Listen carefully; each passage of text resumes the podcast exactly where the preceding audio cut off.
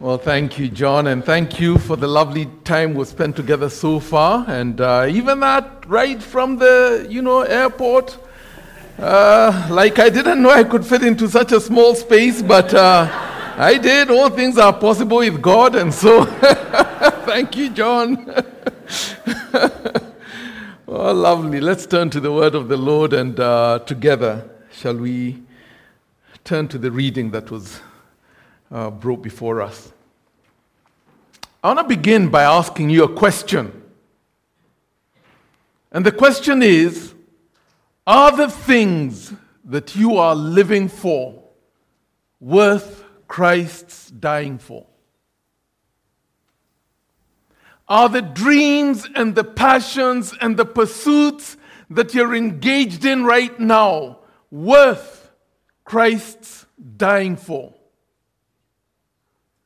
What an incredible question to ask. Who can ever know whether the things they're living for are worth Christ dying for? In fact, why did Christ die?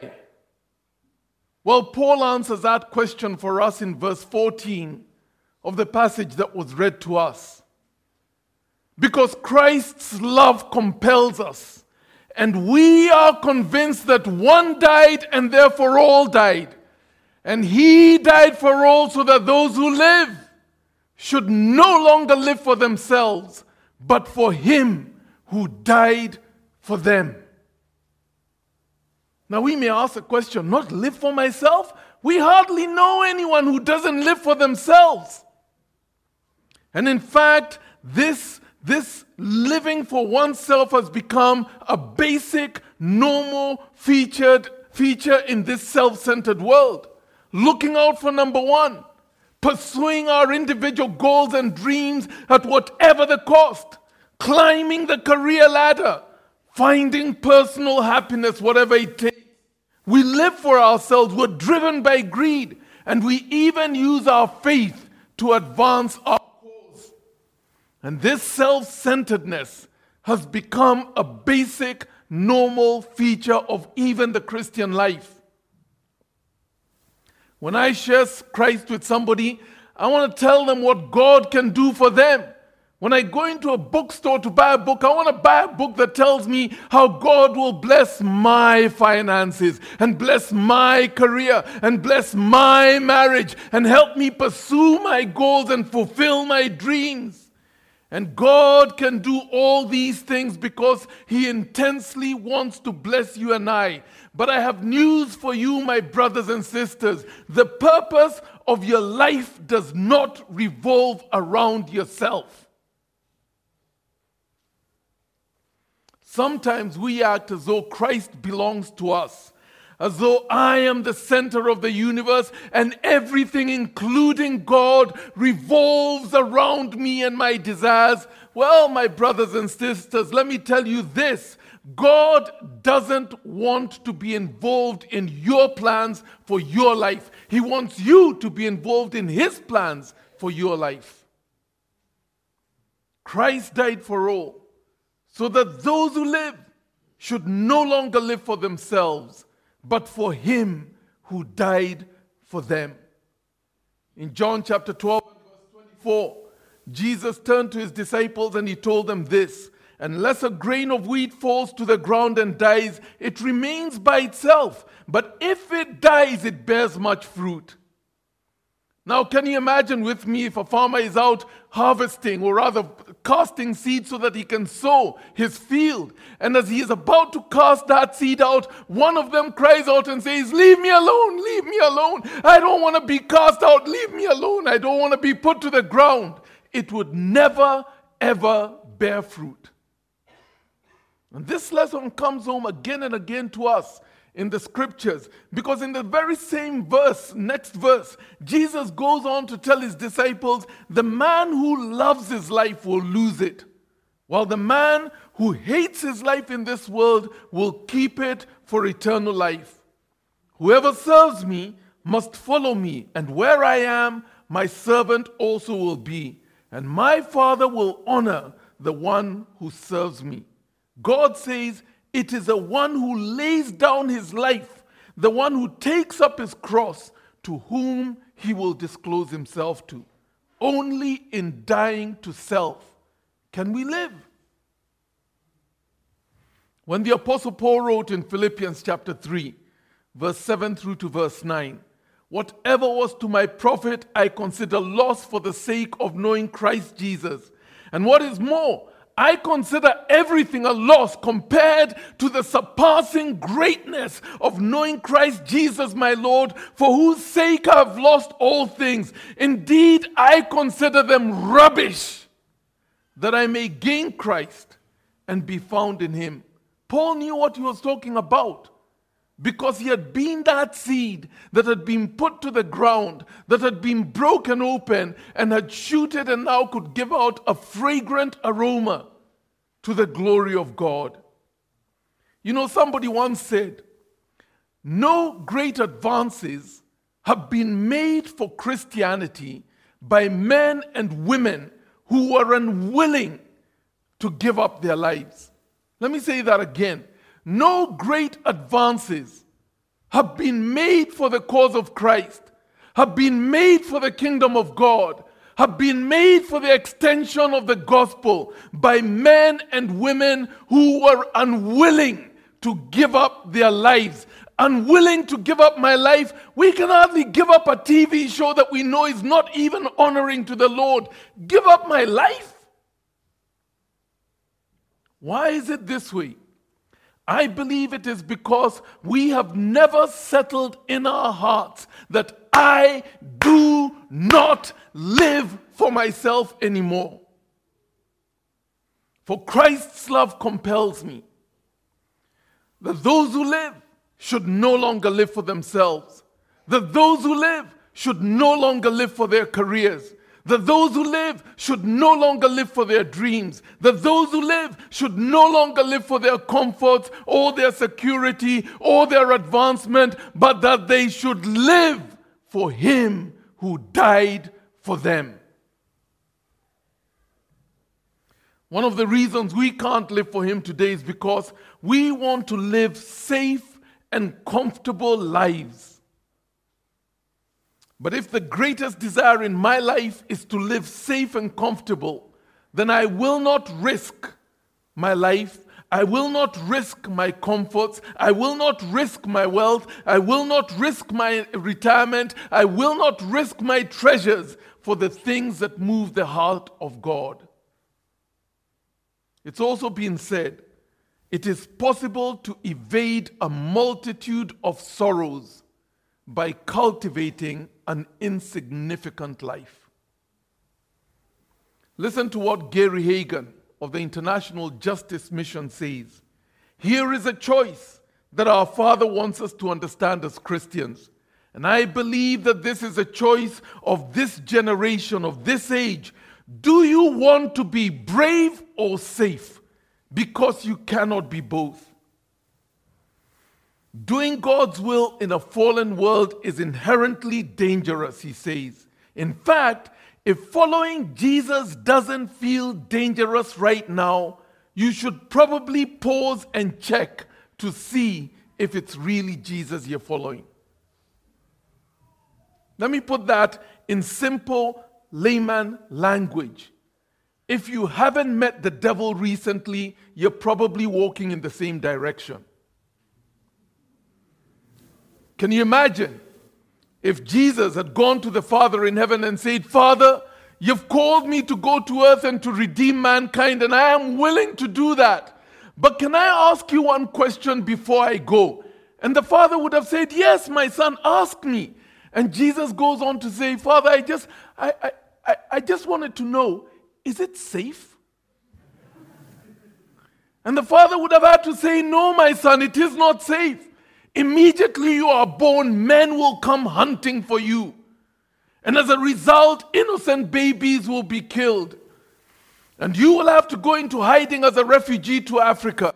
And when you come back to Palestine, there will be a whole institution that has been established to try and remove you.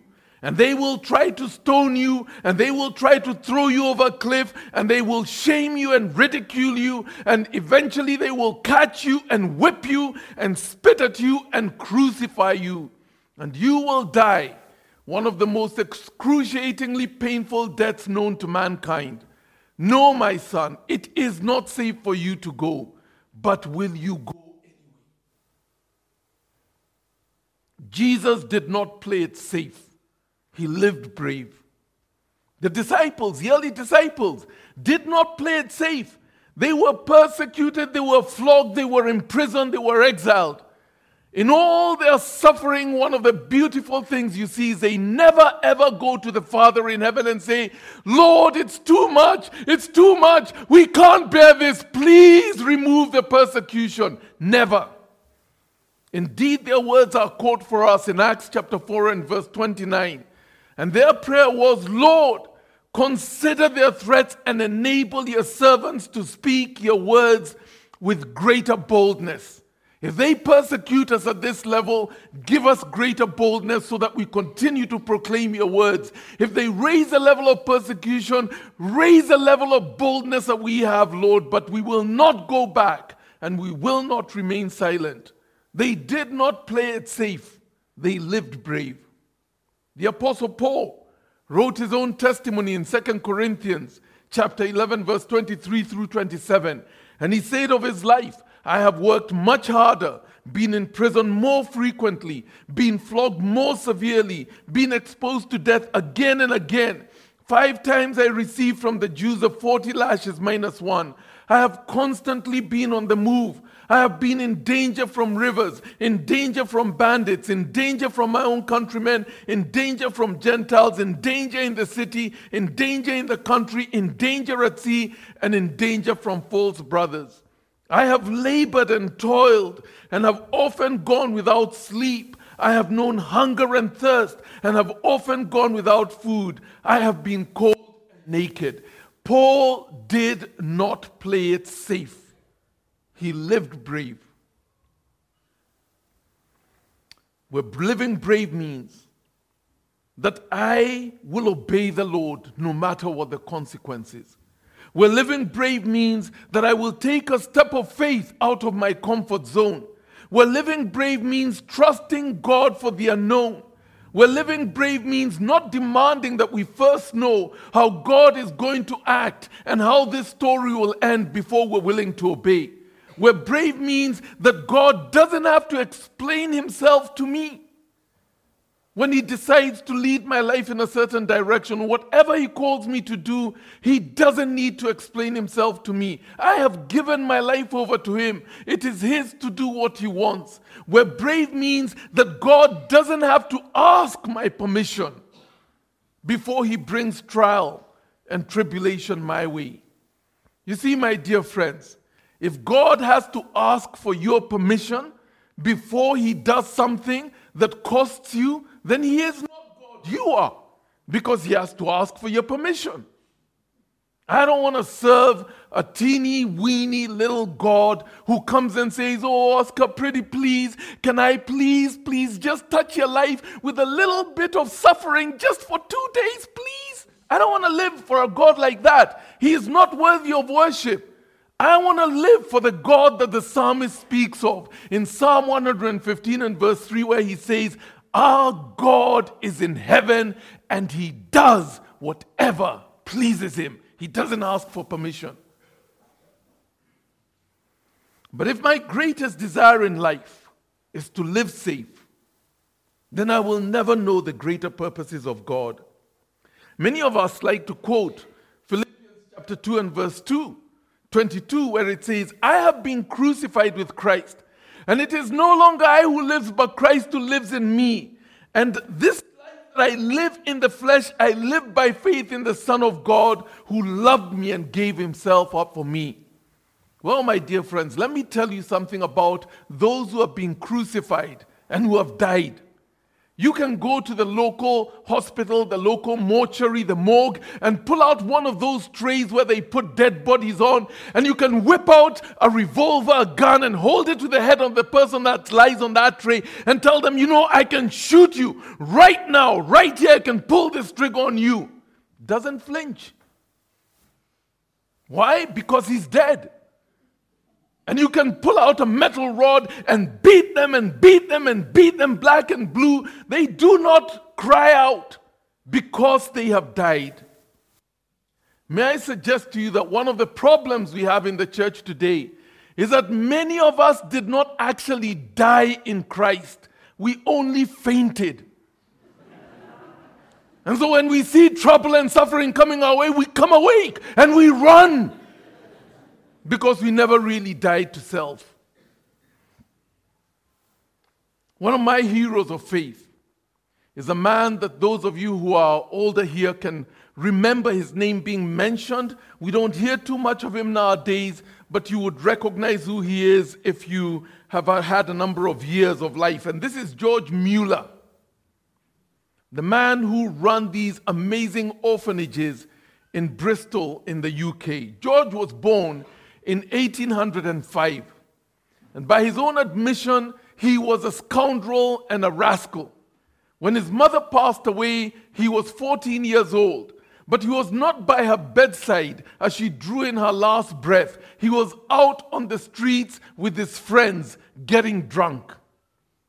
His father was so frustrated with him that he took this young man and he thumped him and whooped him and then sent him off to the rural areas to reform his life.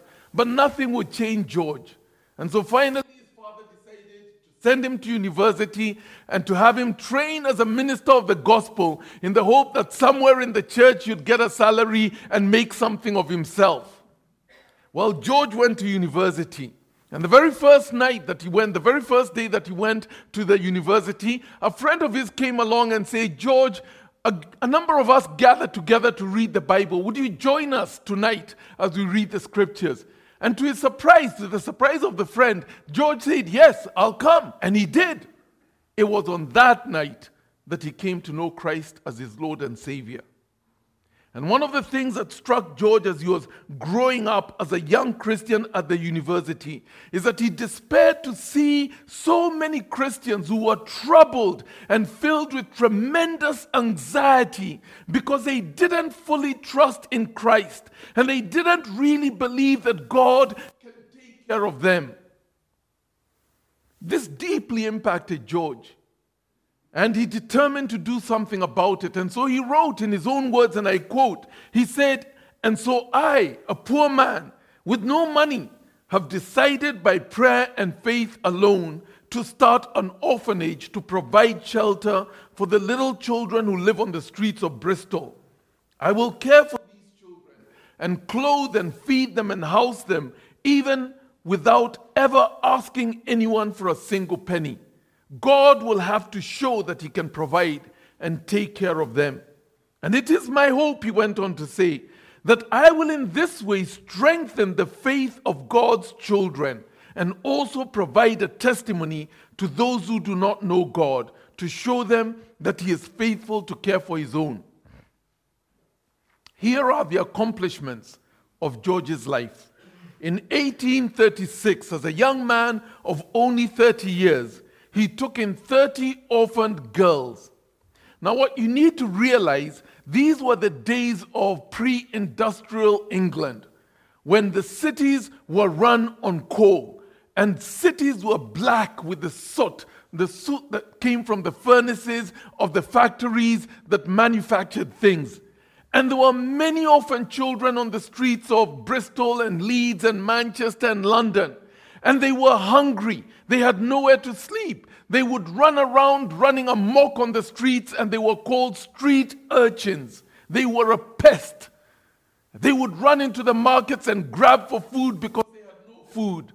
And they were a bother to everybody. George determined to care for them. And he began by taking 30 little girls, orphan girls, and giving them shelter in his home. But 30 was not equal to the measure of his heart. He wanted to have so many more children. And so he began to pray that God would give him the money to be able to build orphan houses. And God provided for him, and he built five large orphanages that could house 2,000 children at one go altogether. Over his life, he cared for 10,024 orphans. And he never once asked anyone for a single penny or a single shilling. His example changed England. At the time that he started this work, there were only an estimated 3,600 beds in the whole of England for these little children. By the time that he moved on from this work 50 years later, so many people had been inspired by George's example that even the state itself began to open up orphan houses, and the numbers went from 3,600 beds to about 100,000 beds by the end of George's life. Throughout his life, it is estimated that he prayed in more than 100 million US dollars, maybe the equivalent of 120, 130 million Australian dollars, never once asking anyone for a single shilling. He established 117 schools and educated 120,000 children through those schools. When he turned 70, he decided to leave this work of the orphans behind and do something that he had always longed to do but never had the opportunity. He went out as a missionary at the age of 70 to preach the gospel around the world. He visited a total of 42 countries, spoke to an estimated 3 million people over those 17 years before he passed away at the age of 87 years. Stories are told of how the children would gather together in the breakfast room in the morning in these orphan houses. And there was no food in the pantry, there was no food in the kitchen, there was nothing to provide for them. But George would come and tell the children, Children, let's bow our heads and uh, close our eyes and thank God. Not ask God, but thank God for the breakfast that He is about to provide for us. And the children would clasp their hands together and pray, Lord, thank you for the food that you will provide. And even as they said, there were so many instances of this, even as they said amen to that prayer, there would be a knock on the door. And the local butcher or the local baker would say, God woke me up at 3 a.m. this morning and told me to bake bread for the children. And I brought it, and they would have their breakfast. Why is George Mueller my hero? Because George dared to live brave and not play safe with his faith. Because he was willing to step out and take risks for God, believing Him for the impossible. And so God went ahead and did the impossible. Because his faith was real and he wasn't playing safe. So, where are you? What about you? Let me go back to the question I asked at the beginning. Are the things that you are living for worth Christ's dying for? Now, I don't know, here this morning and you're thinking to, myself, to yourself, I have never heard that verse. And I did not know that I'm not supposed to be living for myself but for the one who died for me. And when you look at your life, you can see your pursuits, your dreams, your desires are all about me and my own. And there is very little of Christ in those dreams. And I want to believe that even as I have spoken this morning, there are those of you who feel convicted by the Spirit of God that something needs to change that the focus of your life is directed in the wrong direction. That even though God has blessed you, given you a good career, maybe even a comfortable life, it's been about me and myself.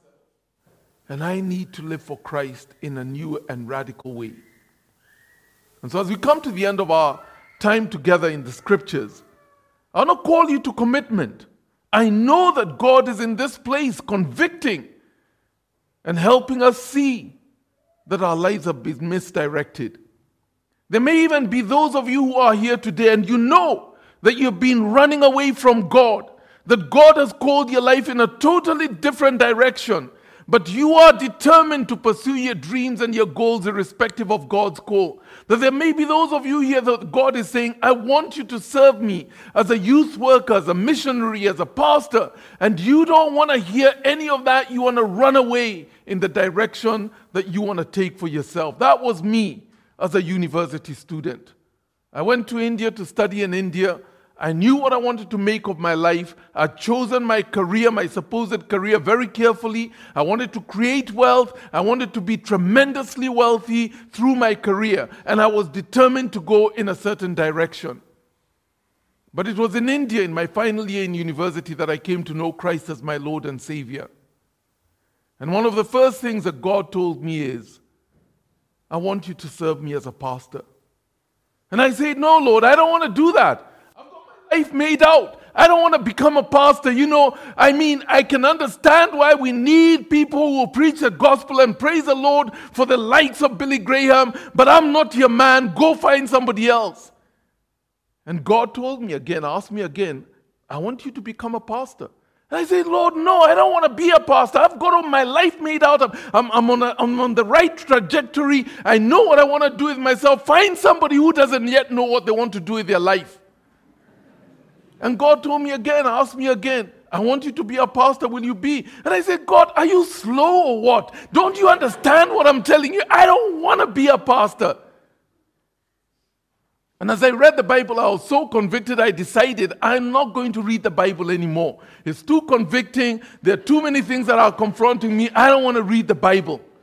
And I decided because it was, you know, summer, I was going to go up to a little town called Shimla in India, where I was going to, you know, just enjoy my summer days. It was tremendously hot during the monsoons in Delhi. And so I went up this mountain to this little town called Shimla. And one morning I'm sitting at a cafe drinking a cup of tea when I saw an Indian man walking up and down the, the you know, the square. And he was looking facing the sun, looking straight into the sun. And when he'd get to the end of the square, he'd start walking backwards and keep his eyes on the sun until the other end of the square. And then he would walk again. And he did this, I was told, day after day after day. And I asked the waiter who was serving me, What is he doing? Doesn't he know that he can go blind? And the, and the waiter told me rather nonchalantly, You know, oh, he's a holy man. I said, what do you mean he's a holy man? And the waiter told me he has determined to look into the sun until God reveals himself to him, even if he goes blind as a result. And as I sat there with my cup of tea, I was gripped. Here is a man who is willing to lose his eyesight so that he can know God. He's looking for God. He doesn't know where to look. But he's doing everything that he knows how to do, what to do so that he can find God. And here I am. I have come to know God. I have found the God of heaven and I'm running away. And I don't want to spend my life telling these sorts of people where to find God. I was so gripped by that that it was then that I said, Lord, I will give my, up my career. I will give up my dreams. I will go into ministry as a pastor if that's what you want of me. That was almost 35 years ago. I left, I finished my undergraduate, did not pursue my master's as I'd wanted to, went back home, joined a theological college, studied a Bachelor of Science in Divinity, and then joined the church and became the pastor of Nairobi Chapel 30 years ago. God is still in the business of calling people away from cushy jobs and lovely careers and dreams that they have to serve Him because one died for all, and therefore all died. And he died for all so that those who live should no longer live for themselves, but for him who died for them. So I want us to come to a time of prayer. And maybe you know that God is speaking to you, that you've been living for yourself and something needs to change. And you can feel the conviction of God on your heart.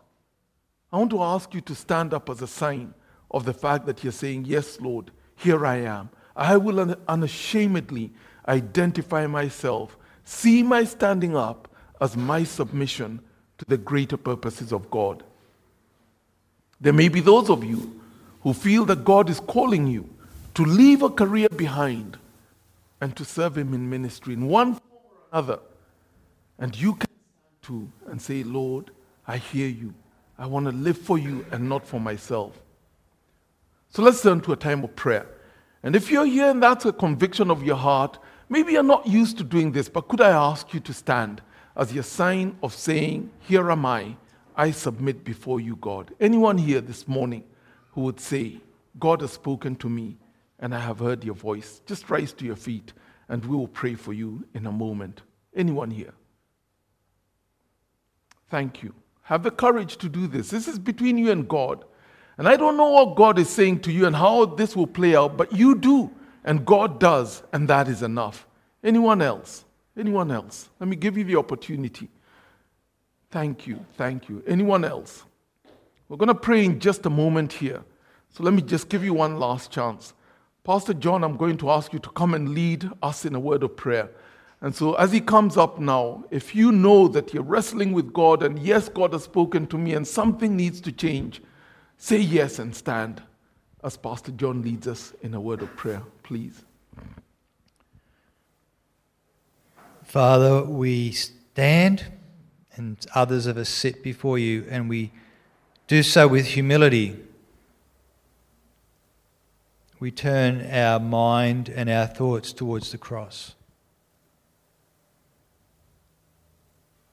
And Father, we all stand beneath that cross.